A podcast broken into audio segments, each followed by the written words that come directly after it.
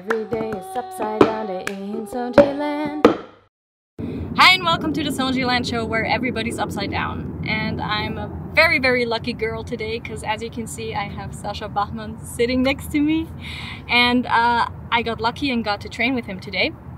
And he's a very busy man, so we're just gonna dive right into it and I'm gonna ask my first question. Because you came from you came from uh, gymnastics background, right? Your family were gymnasts. So how did you come to performing? Um, how did I come to performing? Well, there's lots of different stories of how this happened. The main, the real reason is actually that my parents wanted to move to Canada Mhm. when I was very young, when I was 14, and I didn't want to go to Canada. I wanted to stay in Germany. So they were looking for something in Canada that I might like, or something to make me like Canada, to see that Canada is not so bad. So they founded Circus School in Montreal and sent me there for a summer camp for two weeks, hoping that I'll see that Montreal is not so bad or Canada is not so bad. I went to the summer camp and I realized Canada is cold and not so cool, but circus I really, really like, and I really wanted to go to the circus school. And one year later, I had auditioned and I had joined the mhm. circus school, but they were still in Germany. And you were 15 years old? I was 15 when I started circus school. I did five years there, so I graduated when I was 20. Cool. So that's the main story. Cool. And did you get into a show right away? Actually, the day that I so while I was at circus school, I was already doing a lot of like special events and gigs around Montreal and Toronto, like mm-hmm. one night gala shows. And then actually the day that I graduated, I moved down to New York City to join the Pippin musical on Broadway, oh, where I cool. did three months on Broadway, and then I did a year of the U.S. tour. So I really started working instantly. I was That- lucky. Sounds awesome. Okay, so for what I know, uh, you're one of the like um, most famous performers in the hand balancing scene. You don't think so? I mean, I think there's a lot of us. yeah, but you're very you're very present. I think so. I was wondering if um, you having this as a job takes away the passion out of hand balancing itself, or also straps or Mm. whatever else you do. No, honestly, I know. I don't think so. I think the fact that it is my job, in a way, gives it the passion. Hmm. Because for me personally, when I would just be training for whatever fun or Instagram reasons or whatever, I'm not sure if I would be where I am now, technically, and or in general. I don't think actually I would keep going as hard. Hmm. Because it is kind of all the training that I do. Like I don't necessarily love training every day. Like every once in a while, I'll have a good day, or I'll drink like an, a Red Bull and be stomach. And I'll be really excited to train. It will be awesome. But to do the same thing every day for ten years, three hours a day is hard Yeah. mentally. And if I wouldn't have the shows, if I wouldn't know in two weeks there's a big show where I want to do this trick, I probably wouldn't learn it within two weeks. If that Right. makes sense. So the show gives me a deadline and they give me a reason. And at the end, really all the training it really is for the shows. That's really interesting. I also think it's an interesting message for all the people out there who think that it has to be fun each and every time. I mean, like you said, I come from a family of gymnasts who my grandfather was like the national coach. My brother graduated from Cambridge University in London. Like, I think it was always a part of my family to understand that things can be fun, but it's also very military in a way. Okay, so, So, and I think too, especially hand balancing is something that if it's fun every time, like either you're that one chosen human being in the whole world or you're doing it wrong. Like hand balancing is not easy; it's a pain. It's obviously it's fun sometimes, but most of the time it's just hard work. Yeah, yeah. I noticed this session was just insane on my shoulders. Um, do you also teach? Um, I, mean, do except teach. for me now, but Um, at the moment, I teach a bit more because I don't really work much. Because we Mhm. moved here, so my wife can be an Absinthe. So I work like special events every once in a while, but I do have more time now, so I teach more.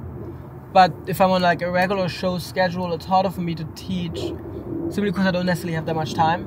Mhm. Like I'll do like one or two shows, and I need to recover, and I need to train, and I still try to like develop new things. So I train straps, train hand balancing, go to dance class or whatever. Mhm. So honestly, like in a day of 24 hours, there's not that much time to teach.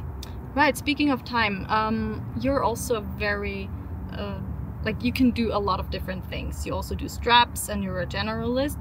Um, how do you manage all these different kinds of training? Um, I think it's important to make decisions. What is important to you? What do you, what's important to you in a bigger picture, Mm-hmm. and then what's important at this particular moment. So in a bigger picture, it's important to me that I hand balance, that I'm keep my straps on a high level, Mm-hmm. and then I tumble every once in a while so I don't lose it. They're my three main disciplines. But then now I know, for example, my next contract, so I'm going to go to for a week, and I'm only going to hand balance there. So at this particular moment, I'm going to focus on hand balancing, but I'll make sure that, let's say, once a week, I still train a bit, like half an hour of straps, just to stay in touch with it. If I know I go to a contract like next year in during the summer, I do a contract where I do my straps act in my balancing act in the same show. So then before this contract, I'll be training like 50 50. It really depends on the in the moment priority.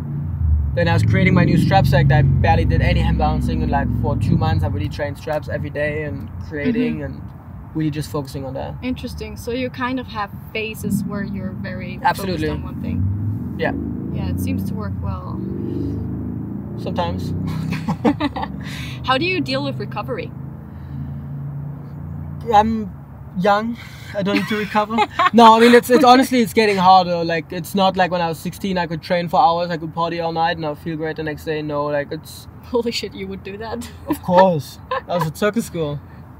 Five years of college. Tell us more. No, that's not. Um, no, I mean honestly, it's getting harder to like manage recovery. I think because I've be, I'm used to training a lot, and it's always been a big priority to me to train a lot. hmm I do understand how what my body needs and what I need to give to my body. It's just constant adjustments, constant adjustment. Like what kind of food does my body crave? What kind of food makes my body feel good?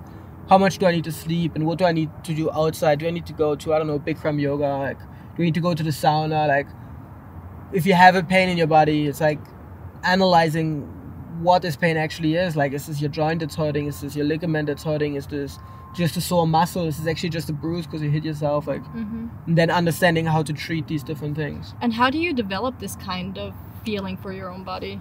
I mean, I started like doing gymnastics six, seven hours a day, six days a week when I was five years old. So it's really just it came with it, and I was always interested in my own body. So like I studied personal training, I studied some physio stuff hmm on the side just to like understand more. And I was my whole life I was in touch with it. but Like this is the one thing that hmm you know that in, a way matters to me. So hmm And it's also important for your survival. yeah, it is. But it's the thing. It's my survival. It's my work, but it's also that's all I do every day, You know, it's not like somebody who goes to university to study math, for example. He'll know now a lot about math, Mhm. but he'll spend like eight hours a day on math. Like I spend 24 hours a day on my body, Right.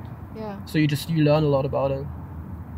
Cool. Have you developed any kind of um, system, or do you have like a rehab prehab routine that you do in addition to your practice? Nothing really in particular yet. No, like no. What about injuries? I mean, I think because I know my body so well, I'm able to actually like stay injury free Mhm. most of the times. Cool. Like the only injuries that I'll get is usually that I have like that I get sore, very very sore, like too sore. Like I wanted to learn a new hand balancing trick, and the logical way would be I do two minutes on the first day, five minutes on the second day, and then slowly build it up. But no, I have to on the first day do an hour of it, and I can't do it for two weeks. Because you you know? get really obsessed about it. Exactly, and I'm super sore, and I can't do anything for like two weeks. That's basically the only injury that I get now, Okay. but usually not real injuries. No. It's interesting that that happens to you. Of still, course, after 10 years of hand balancing, I still need to learn this trick on the first day. So what are you working on right now? Lots of stuff. Secrets. Secrets. Now, I've been working a lot on like a new, like a very different and new style of hand balancing. Hmm. That we'll hopefully see. Can you tell us something about that?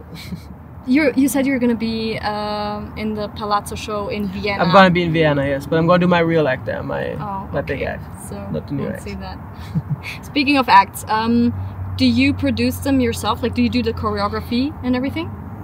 No, not anymore. No. So the act that I do at Palazzo, the hand balancing act, is like the structure and the idea of it is all mine, and the act actually is also mine. But for example, my aerial straps act, I did not, I didn't choreograph it at all. I came up with the tricks, most of them, and but the music and the choreography and everything, my wife did, Anastasia. Who's your wife? She is, she does dual straps in Absinthe, Anastasia. Cool. That must be the perfect life. It is, and you know, it's sunny every day.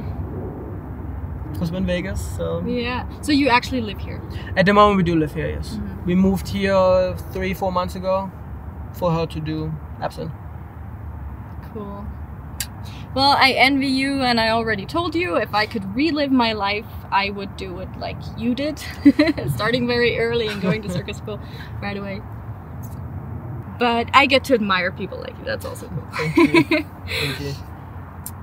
Yeah, well, um, I actually didn't mention this, but Sasha has been featured in so many shows. Uh, Cirque du Soleil is just one of them. But I will put the links to his website and to his Instagram, Facebook down below so you can um, get more information about him.